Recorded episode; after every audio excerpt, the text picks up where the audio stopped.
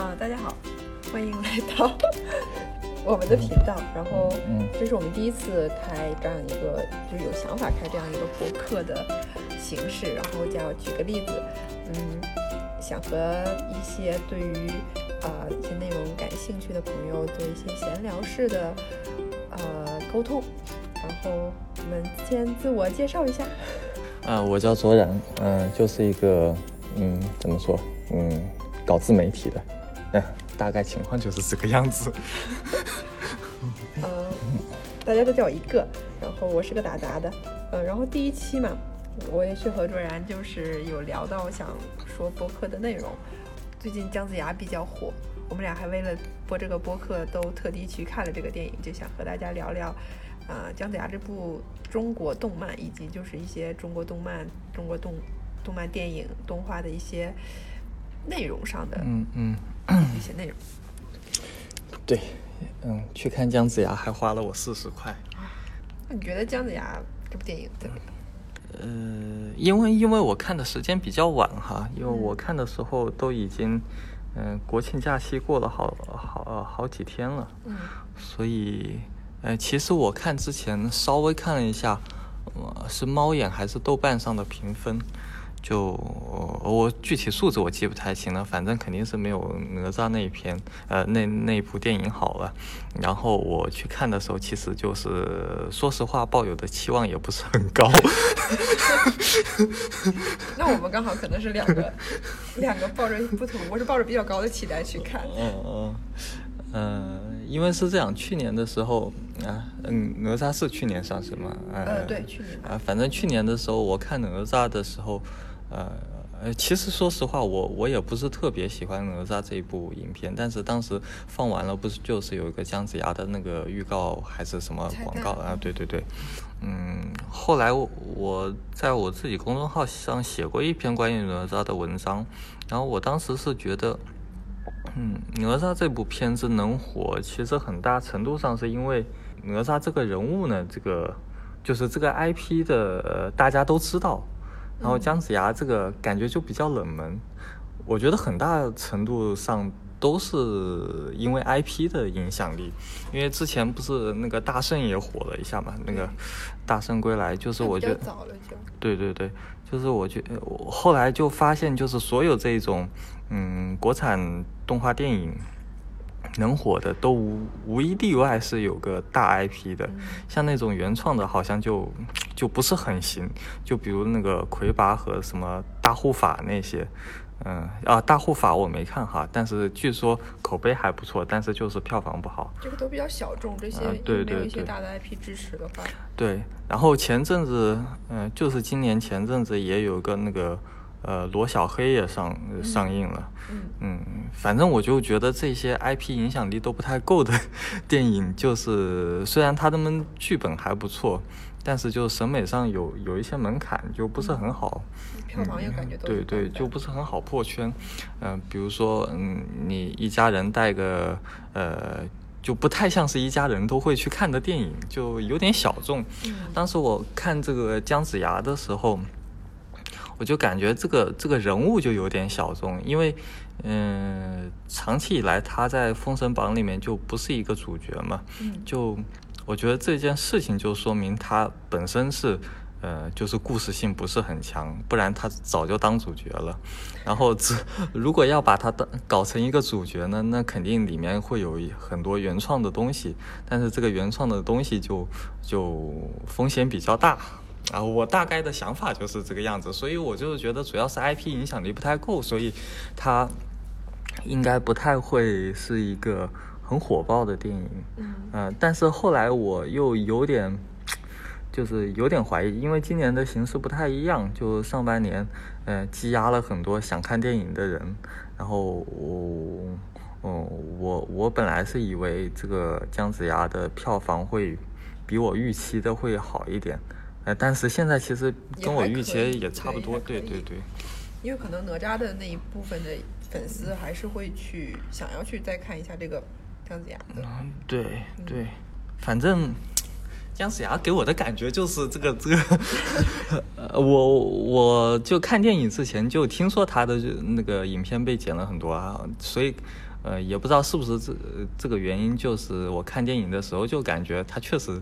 就一直在被剪，反反正很多地方就不是很通顺。嗯，就我看起来，我的个人主观感受是，就是，嗯，就是跟你这个有点一差不多吧，就是我觉得剧本不是很连贯，嗯。然后中间就是有一部分让我感觉很莫名其妙，就是转化的很突嗯然，，对对对，嗯，然后呃还有一个就是，我觉得他不如哪吒那么火的话，就就是姜子牙这个人物形象的层次感其实是没有哪吒那么丰富，他突然间有一个很合理的转变，对嗯对，反正嗯之前我们也聊到过嘛，就是我觉得一个好的电影肯定是呃要让观众喜欢里面的一个人物。其实我以前不这么想哈，嗯以前我会觉得一个电影最重要的元素是它的故事，嗯但是后来嗯，其实我看了一下这个影视方面的。呃，书也好，教科书也好，反正我我我发现大家很很多影视圈的人的理解，就是做剧本啊，这个做导演这些人的理解是，呃，说一个电影，嗯，就是最首先的是他的人物要好，其次才是故事。这个这个其实给我印象还挺深的，呃，反正我后来就分析来分析去，就觉得姜子牙这一部影片里就没有一个特别讨喜的人人物对，嗯、你之前跟我说那个申公豹还可以，对他，其实我不是我看过来，他 嗯就是整个电影里边，他的人物形象是比较有立体、有层次，对对对。他有一个变化在里边，可能会给人留的是就是印象比较深。对。然后我比较印象深的就是那个那个宠物，那个四不像，他死的时候，我感觉动那个电影厅里面有好多人在抽泣。嗯嗯，反正我就觉得这个影片的嗯要表达的东西有点多，就题材有点混乱。嗯嗯，对，就是我们之前也聊过嘛，就是我觉得最好的一个感觉就是就是姜子牙就呃呃，因为我、呃、他开始困在那个北海，是因为那个什么。他在怀疑到底是不是幻觉嘛？他一直觉得那个呃妖狐的那套不是幻觉嘛。嗯其实我觉得这个设定挺好的，就是整部影片如果一直围绕这个他的困惑是不是他内心的困惑，还是实际上的困惑，嗯、就是整整个影片后面的剧情发展到底是不是幻觉，这这个命题去做呢，可能会。嗯，更有意思一点，但是后来，哎，反正后来我就觉得他乱七八糟，不知道在搞些什么东西。就是我看起来，我觉得他其实这个利，他这部影片就是姜子牙嘛，嗯比哪吒的整个影片的那个利益其实要更高的。嗯就我感觉他更想讨论一下个体和社会的一个问题。嗯，然后他不是最后提出来一个什么，啊，个人即众生还是什么，反正就是每个人都是众生，大概是这个意思。对，这个这个命题嗯其实我觉得就是、就是无数影视作品或或者说文艺作品都会探讨的，就是那个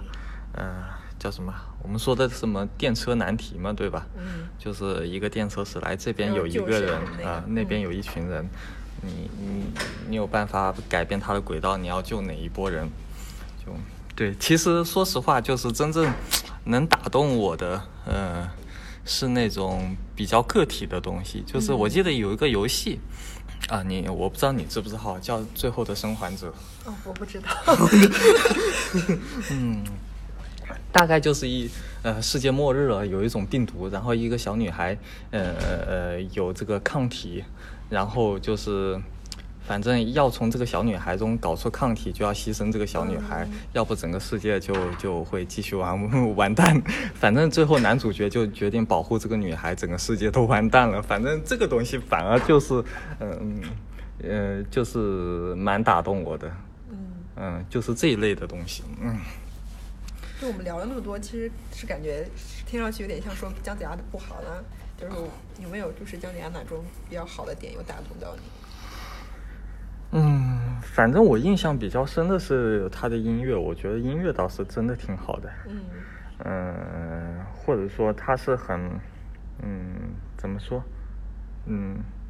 很有卖相的音乐，我这我这么说吧，就是他他是音乐技巧其实不复杂，但是他又起到一些情绪的烘托作用。我我不知道这样表述的清不清楚哈，反正就是这么 这么种感觉，就是很像商业片的音乐。嗯但是，但是，反正我就是觉得导导演或者说剧情的一一些原因，就是总是嗯，很难调动我的情绪。然后我只是觉得那个音乐在那个场合还挺好听的，就是这个样子。我我感觉也是那种，就是对姜子牙这篇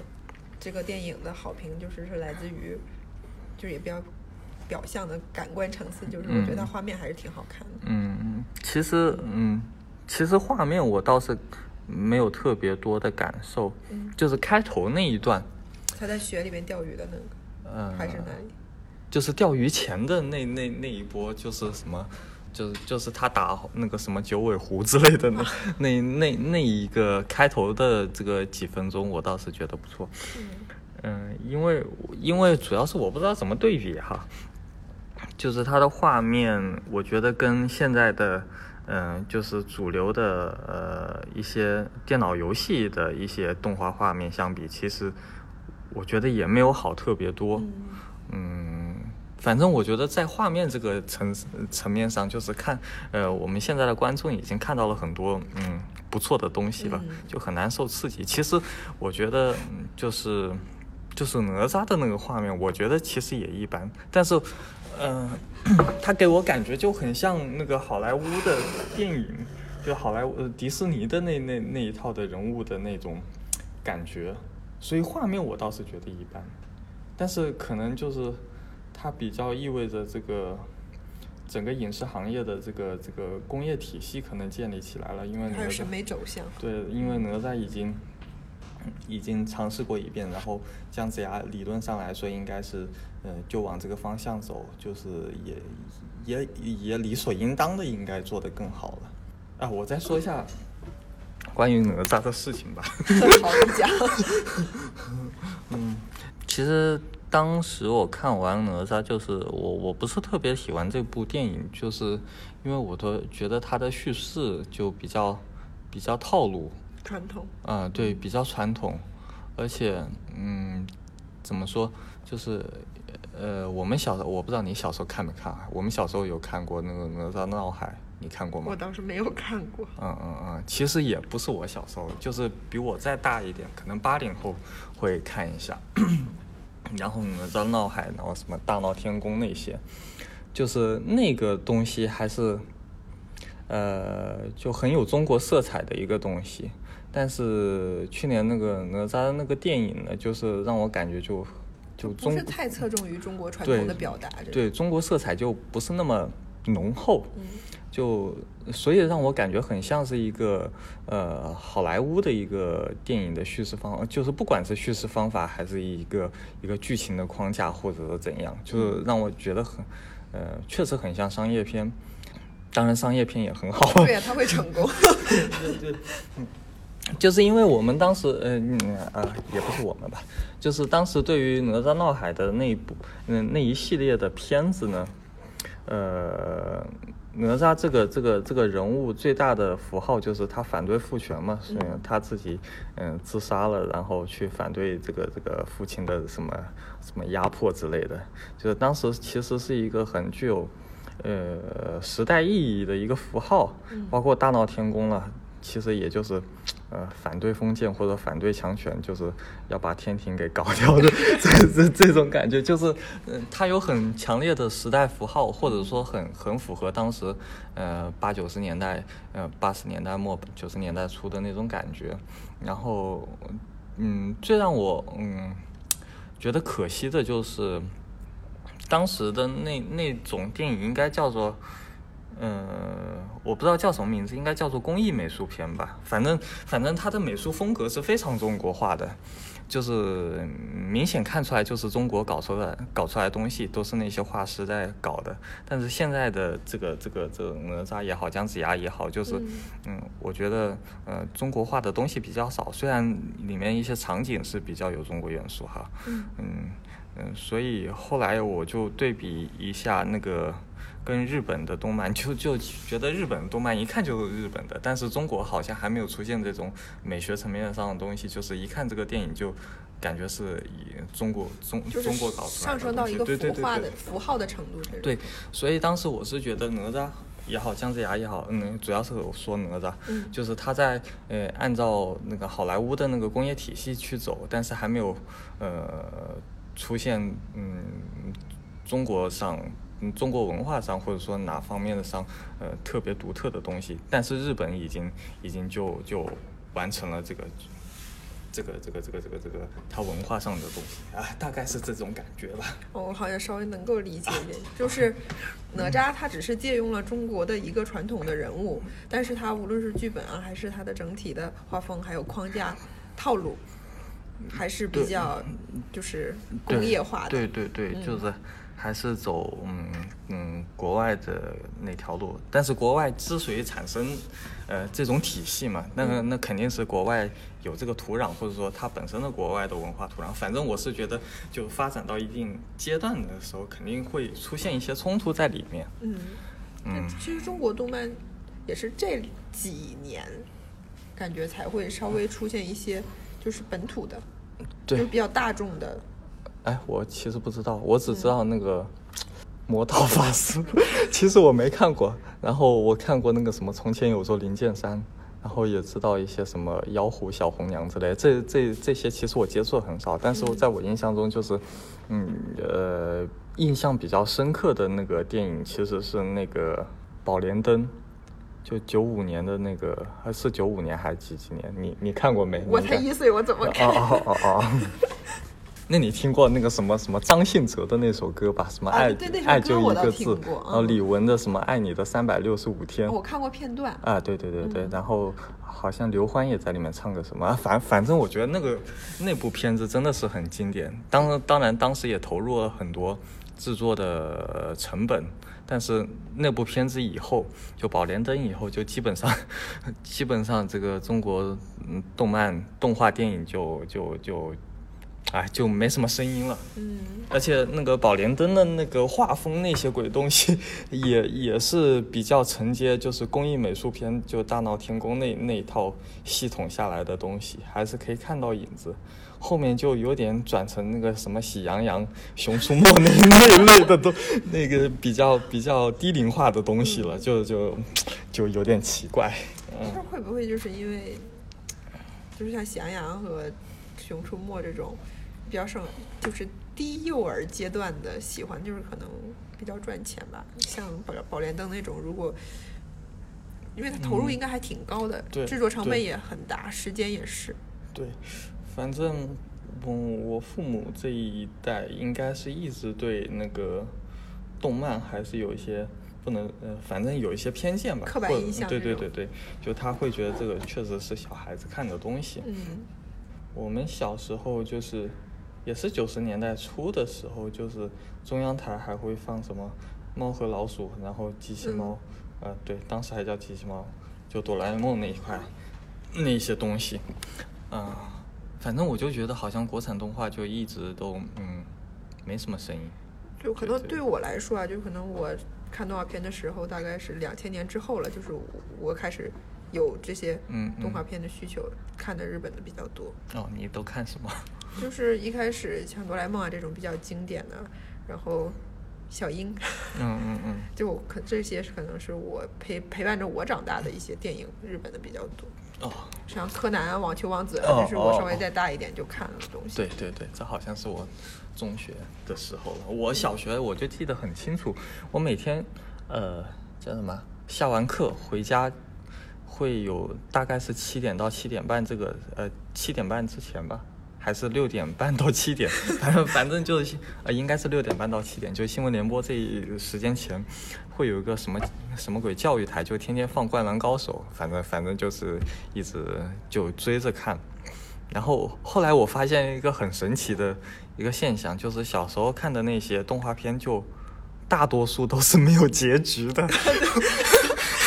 就很奇怪，我还是在很后来才发 发现这一点，就是嗯，灌篮高手你也不知道结局是什么，然后柯南就更不知道了，嗯，然后那一些什么神奇宝贝啊、数嗯 数码宝贝那些鬼东西也不知道结局是什么，就可以一直看下去，对，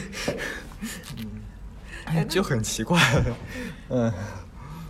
那你觉得就是中国动画就是现在来比啊，和一些就是发展比较成熟的像日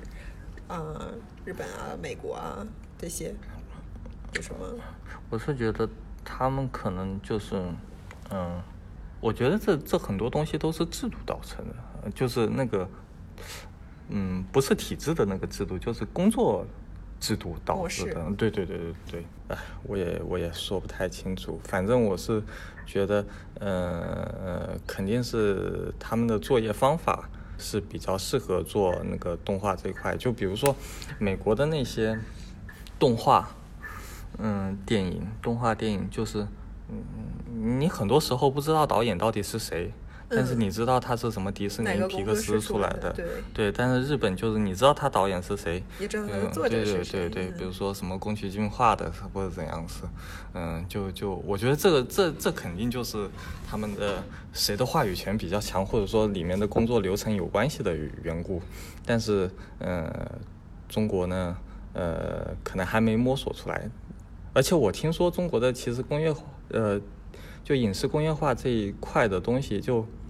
嗯，非常缺乏。就是很多人找一个什么动画团队或者说嗯编剧团队都找不到。呃，我我这也是听说啊，我我不知道具体情况是怎样。反正我觉得肯定是这个里面的人才供给有点问题。而且我听说就是编剧也不怎么赚钱，所以也没什么人当编剧。大概就是这个情况吧。就是感觉像日本的话，他们有很多不同的画室嘛，就是他们好像是内容生产这一块儿，就是话语权会比较强势一点。然后像美国的话，肯定是内容传播这块儿，像什么迪士尼啊，嗯，皮克斯，他们会把这些东西整合起来，是传播这块儿的话语权比较强势。嗯，对，今年年初不是那个什么京都动画还起火了，是今年吧？是。然后，嗯，什么光线就是什么彩条屋，他们打算搞一个什么封神榜宇宙嘛？嗯，就，嗯，啊，你感觉怎么样？哎，其实我感觉就是，他们这个切入点还是挺有想法的，因为你你要是持续有这个动画影响力，你肯定要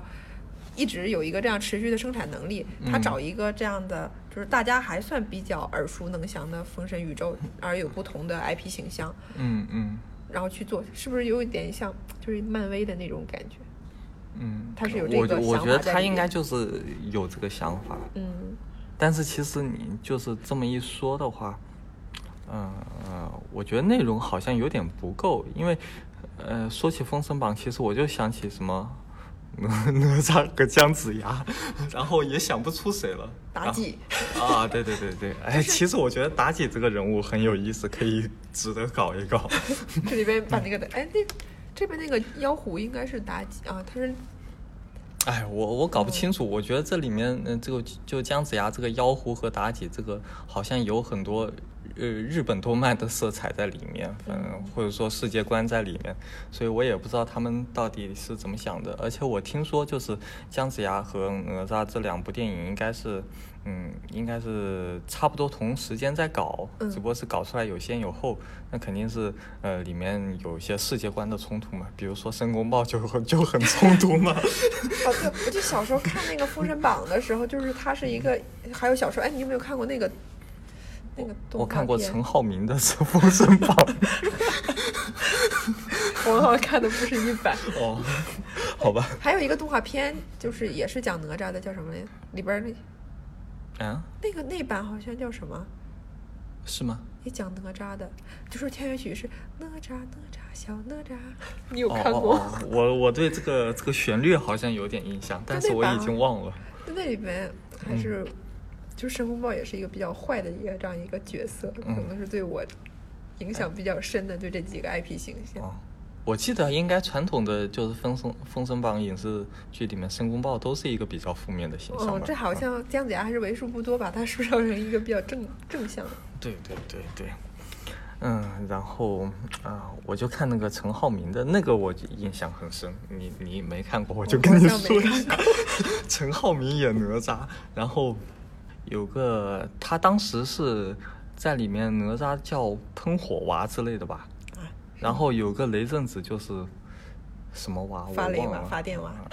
我我忘了具体名字。然后二郎神就是什么三眼娃，反反正就是说他们他们是兄弟吗？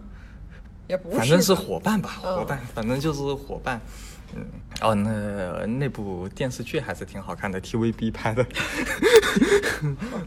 有机会我看一下。对，啊对，嗯，那个二郎神这个是二郎神在《宝莲灯》里面是一个负面形象，嗯但是在在这个这个呃，就陈浩民那版那个《封神榜》里面是个正面形象。啊，对。哎，姜子牙下一部不就是二郎神吗？啊，是吗？嗯我不知道哎。呃，据说是这样的。啊，应该是因为我感觉好像只有这几个人物才比较受大众熟悉，嗯，其他的人物好像都没什么。嗯，哎，宝莲灯不错，你真的应该去看一看。好，你又给我安利了两个剧，我就要找时间看一下。嗯，那好，我们今天就先聊到这儿。好好好，那就聊到这吧。嗯，然后也欢迎大家给我们评论点，没有点赞吧？应该这个啊啊，应该没有啊，可以给我们啊评论评论提意见，然后以后我们可以啊找到我们的选题方向，和大家聊更多关于内容相关的信息。拜拜。嗯，嗯好，拜拜。